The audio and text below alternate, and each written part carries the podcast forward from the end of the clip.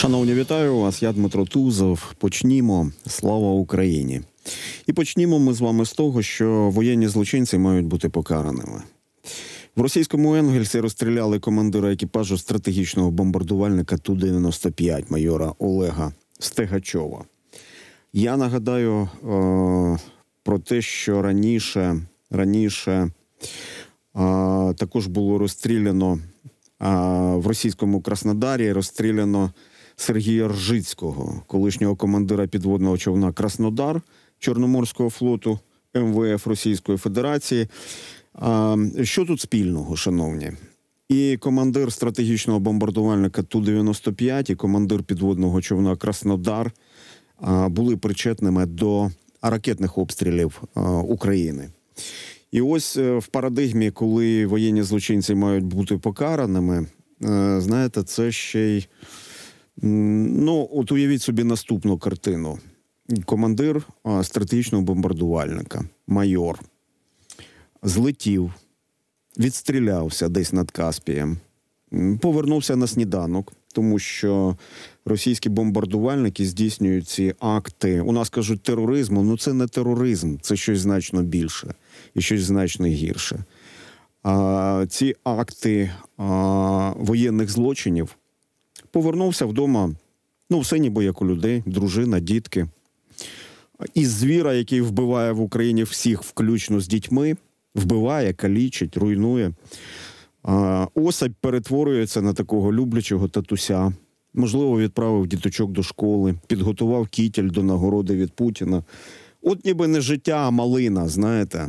А ні, так не працює. Так не працює. І я сподіваюся, що воєнні злочинці будуть покарані в будь-який спосіб. Хтось сяде на лаву підсудних, а когось даруйте, як скажену собаку, розстріляють а, у власному, у власному місті. А, на зв'язку з нами Іван Ступак, військовий експерт, колишній співробітник Служби безпеки України. Пане Іване, вітаю вас в ефірі. Пане Дмитре, вітаю вас. Дуже дякую, що запросили. Навзаєм дякую за ваш відгук.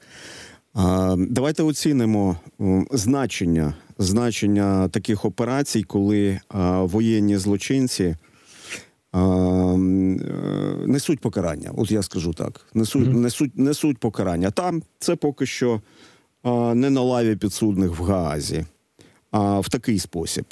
Наскільки це сприяє усвідомленню російським народом воєнного злочину проти українців, на вашу думку? Так, ви просто зробили чудову підводку. Я хотів саме десь плюс-мінус так розказати, але ви ще більш в фарбах е, в яскравих розказали, що він взлетів. Це його робота, натиснув не знаю, що там на гачок, на клавішу, відбомбардувався, спокійно полетів назад, здав е, літак, виїхав на своєму, що в нього там здається, Toyota Prado було, поїхав додому і там посидів телек, подивився футбол і поїхав знову на роботу. Тобто, дійсно, він взагалі не розмірковує. Ну такі люди вони не вважають, що вони роблять щось надзвичайно криваве, бо немає причинно-слідкового зв'язку. Він не бачить, що відбувається потім. Так він летить, але він натиснув клавішу, а далі то вже то ж не він, то ж ракета якось там полетіла, куди. Ну то його ну то його особливо не цікавить. Але ось давайте. Е, По-перше, відмітимо, ну ГУР відрапортувався про це. Е, Не будемо е, в такій ось інсинуаціях, хто це зробив, а можливо, це росіяни. Ну, якщо ГУР відрапортувався, то означає, що ГУР буде цього причетний. Честь і хвала, просто молодці, класна робота. Сподіваємося, що він не вижив, бо росіяни розганяють, що, начебто, все нормально, що ніхто не постраждав, що живий і здоровий, але до кінця не зрозуміло. До чого це призводить? Ця когорта, ця така собі каста пілотів, вона доволі закрита. Просто так туди зі сторони не зайти. Я був, наприклад, раніше не знаю, водієм маршрутки, а потім вирішив стати пілотом стратегічної авіації. Ні, воно так не працює. Треба починати з самого. Ну, ну, майже зі школи, після школи вступати до вишу, тобто все життя присвятити авіації. Це ще раз закритий такий клуб, і всі плюс-мінус через одне рукотискання або безпосередньо знають е, один одного пілота, або чули, або десь е, перетиналися. То кожне таке ось знищення воно б'є по мізкам тих, хто е, поруч знаходиться. Бо це ось це, це повідомлення воно розповсюджується просто з неймовірною швидкістю. Ну в такому сенсі, ой, ви чули, ви чули того застрелила. Хто невідомо. Ну зрозуміло, вони розуміють, хто це зробив, і в них вони дивіться, вони стали заручниками. Я ще раз не в огороджу ніякому разі. Вони робили свою роботу. Їм казали: лети, бомбардуй, отримаєш звання, нагороди. Посади, і сама по собі безпека цих пілотів вона не обговорюється. Ну як так? Ми ж офіцери, ми ж на Росію працюємо. Нам забезпечують безпеку. А виходить, чи ні.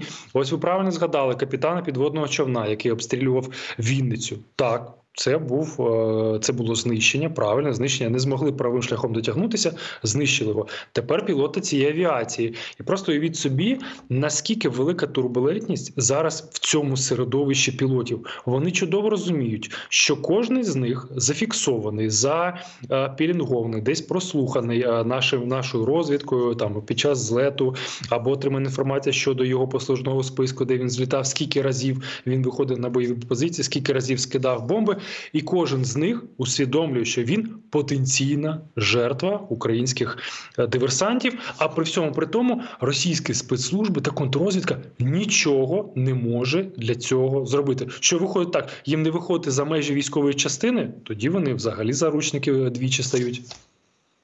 Ви знаєте, я думаю, що да, от ем, якби можна собі уявити, що робота така а, майже в білих рукавичках. Та, злетів, нічим не ризикує.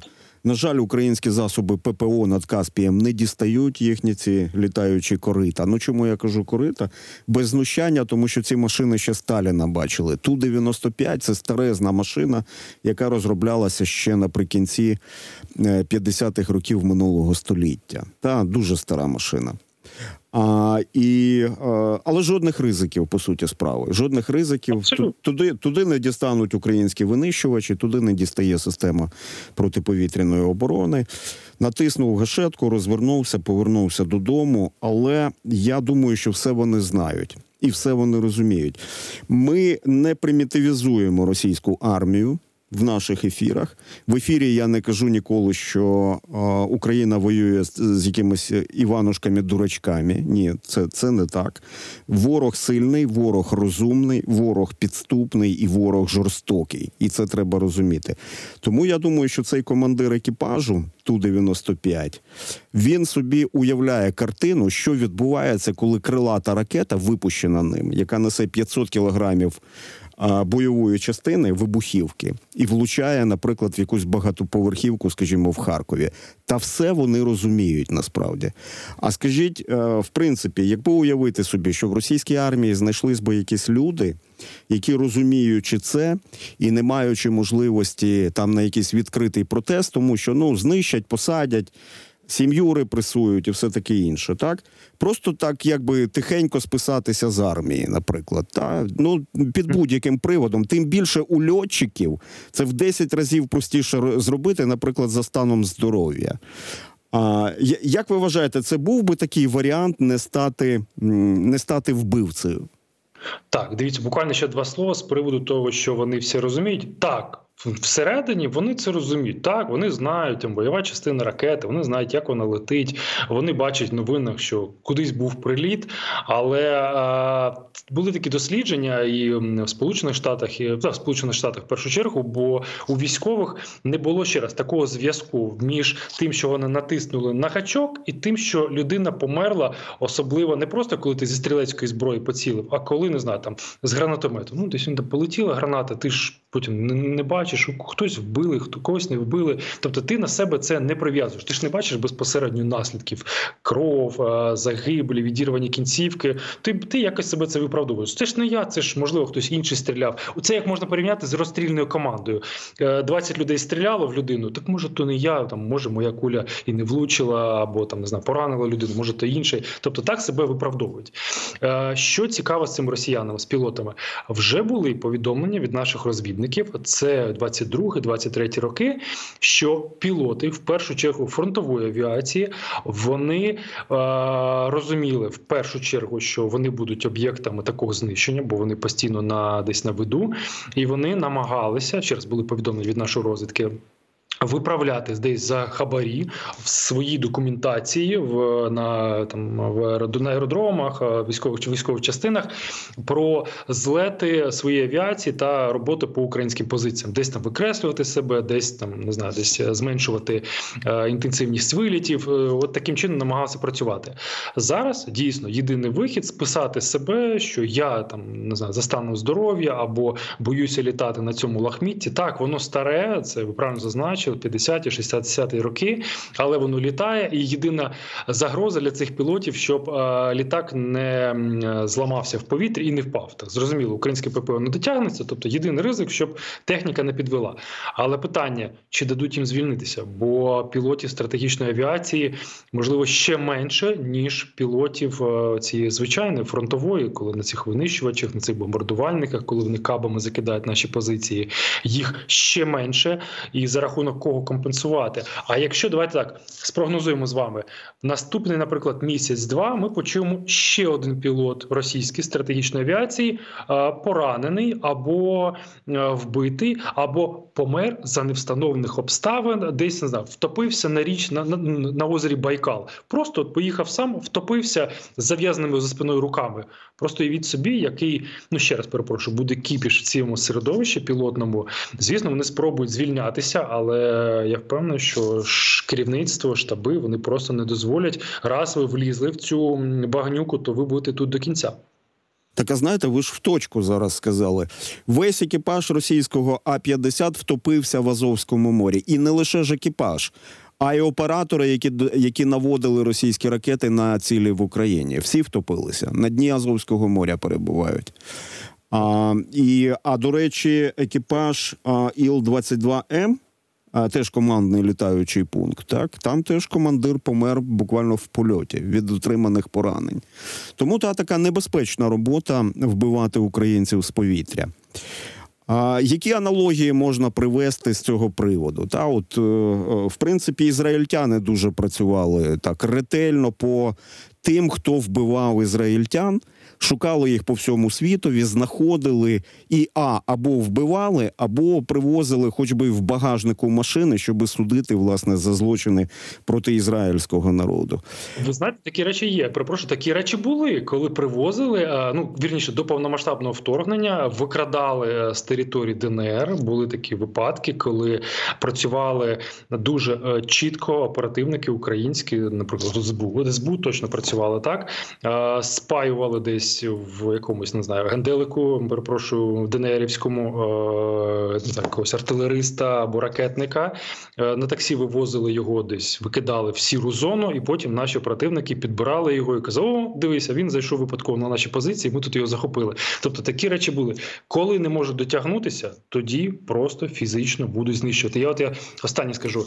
А коли спілкуюся з колишніми колегами, кажу: ну без, без там ем, без пафосу, я кажу: ну перес- перестаньте порівнювати себе з Мосадом. Ви з жовтня місяця на три голови, не тільки СБУ, а й ГУР, на три голови вище ніж Мосад, бо ваші операції вони зараз. Мосад робив активні операції там 50-ті, 60-ті роки. Потім окей, там проти Ірану ще, але зараз проти Росії, проти країни з ядерною зброєю, проти такої контррозвідки шаленої, проти такого грошового ресурсу, ви можете там, на тій стороні, знаходити людей, знищувати їх і потім повертатися назад. Ну згадаємо Ківу, наприклад. Окей, був невдалий випадок з царьовим, але є можливості. Тобто, це плюс. Ну то Владлен Татарський теж не дасть мені збрехати.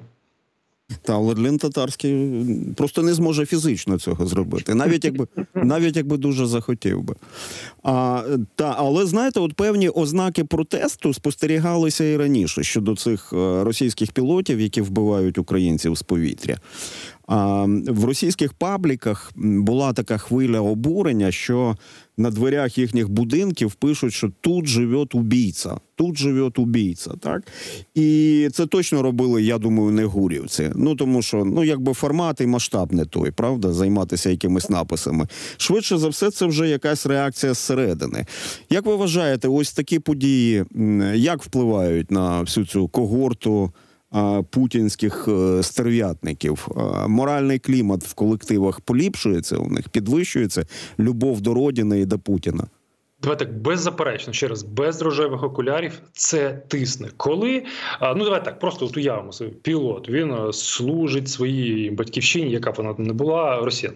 Він служить. Він е, з 18 років або 16 вступив до вишу, закінчив його з відзнакою, е, надягнув цей кітель з цими зірками.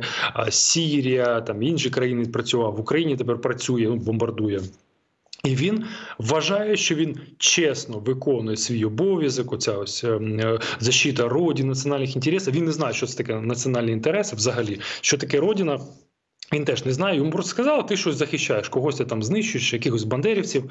І в той же час він всередині в собі він уявляє, що є такий, е, ну я кажу, суспільний договір. Він ну я ж працюю, я ж е, відверто працюю, я щиро працюю, я сумлінно треба вночі. Я вночі, треба зранку. Я зранку стріляю. Тобто, мене апріорі повинні захистити. У нас же є ФСБ, у нас є е, поліція, центр Е протидії екстремізму, є там Росгвардія, є там безліч ЧВК, ПВК. А виходить так, що він свою, начебто, роботу робить, а держава ні. І я беззаперечно, я впевнений, що це е, буде приводом для численних зустрічей цих пілотів. Окей, десь там не знаю, по якихось ем, ну не пабах, якихось там забігаловках за е, чаркою горілки, де вони будуть обговорювати, що ну ми ж чесно, ми ж працювали, а нас не можуть захистити.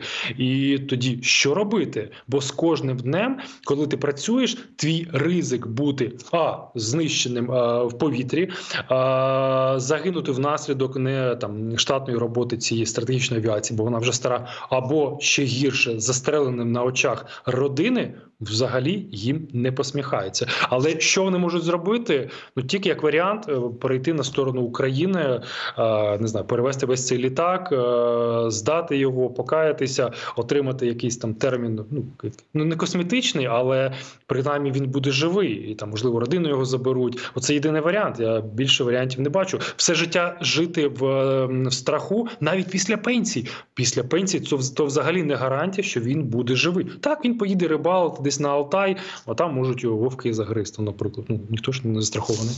Я думаю, що в цьому контексті дуже важливу справу роблять українські спецслужби і журналісти. Так я знаю, що і значна частина журналістів-розслідувачів переорієнтувалися на пошук російських воєнних злочинців та і відслідковують всі сліди, які можуть бути. Знаходять, знаходять імена, прізвища, місця мешкання, там телефони і все, що потрібно для ідентифікації таких е, персонажів. На Росії тим часом також от BBC, зокрема повідомляє про те, що ФСБ почало ловити шпигун, шпигунів вже в середовищі російських науковців і е, конструкторів розробників зброї. А навіть вже такий термін є. От є був сталінський термін справа лікарів, а зараз виник термін справа фізиків, які розробляли зокрема цю відому російську ракету. Це гордість російського ракетобудування бойового Х-47 кінджал. Що там у них відбувається? Вам щось відомо? Так, ось це супер історія. Дякую, що зачепили. Дивіться, е, в чому в чому цікавість е, цього феномену для нас, для українців. Чим більше таких процесів е, викритих, ну, начебто, шпигунів. Російських це відомі фізики, відомі е, конструктори. Вони там там під 50-60 плюс років, можливо, там і 70 плюс років. Вони все життя в цьому працюють. Вони е, кращі з кращих в цій сфері, ну принаймні на стороні Російської Федерації. І їх зараз масово просто пачками. Це вже тривалий процес, можливо, більше ніж два роки він відбувається. Їх саджають за грати за те, що вони, начебто, передали якійсь стороні конфіденційну інформацію або яка становить державну таємницю, там то Китай, то ще якась сторона. Хоча адвокати захищають, кажуть, та ні, ми ж все погодили, ми ж отримали всі дозволи. Це просто обмін думками, все одно закривають. Е, скажімо так, в російській контррозвідці вважається кращим з кращих той, хто викрав викрив шпигуна. От взагалі, от ШП, от так ну, так вони так називають ШП, шпигунство. Стаття, особливо коли відкрили право кримінальну справу в них і довели до суду, все це контрозвідник е, категорії екстра ас. В нього є справа про шпигунство доведена до суду, і людина отримала вирок. Це все родом з радянського союзу. От згадайте. Це ще було а, 70-ті, 80-ті роки, коли просто накал у цієї боротьби з шпигунами. Згадайте, Адольф Толкачов це найвідоміший е, шпигун, який передав Сполученим Штатам безліч е, інформації для розвитку військово-повітряних сил Сполучених Штатів, е, як навчив, як протидіяти радіолокаційним станціям російським, ну радянським тоді. І тоді, коли цього шпигуна викрили, його тоді ще розслідував цю справу найвідоміший радянський контррозвідник Ре- Рем Красільніков. Ну це взагалі то він там легенда був. І от в них є така от історія, що затримав шпигуна, ти красавчик. От можливо, ця ось е, це намагання бути красавчиком, отримати кращу з кращих відзнак, оцей почесний чекіст або почесний співробітник держбезпеки, воно спонукає працювати по своїм. Тобто, ще раз, нам тільки плюс. Чим чим менше буде таких ось екстра вчених у Російській Федерації, тим краще для нас, тим більш недолугими ці будуть ракети або з більшими вадами, або не буде нових якихось ефективних розробок, які будуть летіти на наші з вами голови. А може бути зв'язок із тим, що Путін вважав цю Х-47 кінжал надзвичайно досконалою, так такою, що практично неможливо збити існуючими на планеті засобами. І після того, коли українська ППО почала відпрацьовувати по кінжалам, ну росіяни могли зробити вигляд, що це працює українська пропаганда. Але ж е, музей збитих російських ракет, ось він відкритий. Будь-хто з бажаючих може піти, подивитись, проаналізувати, особливо якщо мова йде про експертів, які розуміють, що й до чого, сфотографувати, зрештою, показати по телевізору, що неодноразово було зроблено. Ось цей ефект вразливості кінжалів міг е, спровокувати е, арешти розробників цієї ракети.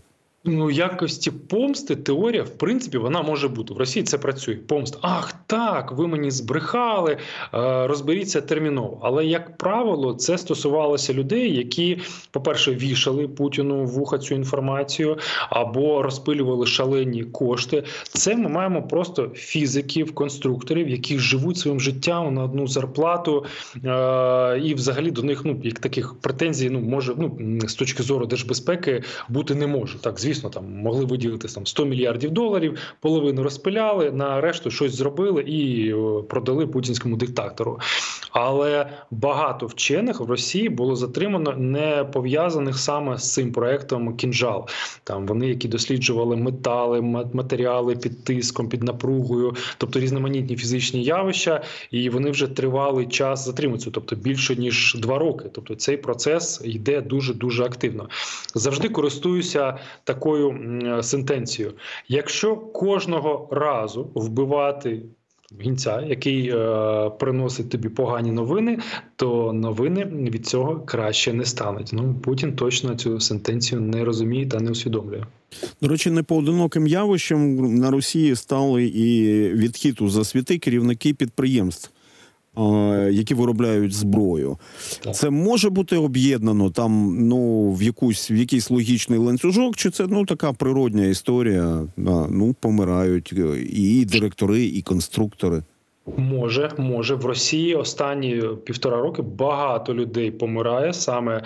Ну, в першу чергу я відмічу це те, що пов'язано з нафто нафтогазовою галузі Російської Федерації. Хтось там лукоїл, хтось з вікон випадає в шпиталі. Він лежав, потім щось йому стало зле, вийшов з п'ятого поверху, не повернувся у вікно. Е, Хтось там лікувався від похмілля якоюсь там жабячою отрутою в підвалі. Топ-менеджер помер. І таких ну людей помирає багато, багато, багато. Теж у ВПК є там окремі особи, які виходять у вікна, але як за правило, зазвичай останнім часом їх саджають саме за як вони, як вони кажуть, е, вті- вті- втирання очков. Такі от речі, коли виділяються великі великі бюджети на розробку якоїсь вандервафлі вітчизняного виробництва, аналогів нет. Що роблять росіяни? Вони беруть цей бюджет, вони половинять його, половину прикарманюють. На решту половину їдуть, їдуть в Китай, купляють елементи, комплектуючі, перевозять в Росію, складають, роблять, або якщо це там якийсь не знаю, комп'ютер, пишуть там Еверест, або Ельбрус, що за Байкал, і кажуть, от це наша розробка. До речі, буквально пару тижнів тому відрапортувалися ФСБшники, що посадили Верніше викрили свого ж співробітника з прикордонної служби, те- техніка, технаря ну серйозного рівня, який запустив до цього до ФСБ, до прикордонної служби обладнання, санкціонував, е, начебто, то було власного виробництва російського, а насправді куплено в Китаї. Взагалі копійки коштує, але воно взагалі не працює, не відповідає тим умовам, вимогам технічного захисту і так далі. Ну я вважаю, що чим більше росіян будуть розуміти, що процес е, пішов давно вже не по сценарію, а сценарій був наступний: Гостомель, Київ, а, праздничний парад, награди, банкет і салют. А, що, що всього цього не буде, та тим, тим буде краще, мені здається, для самої Росії. Іван Ступак, військовий експерт, колишній співробітник СБУ з нами був на зв'язку. Дякую, пане Іване. Послухаємо новини.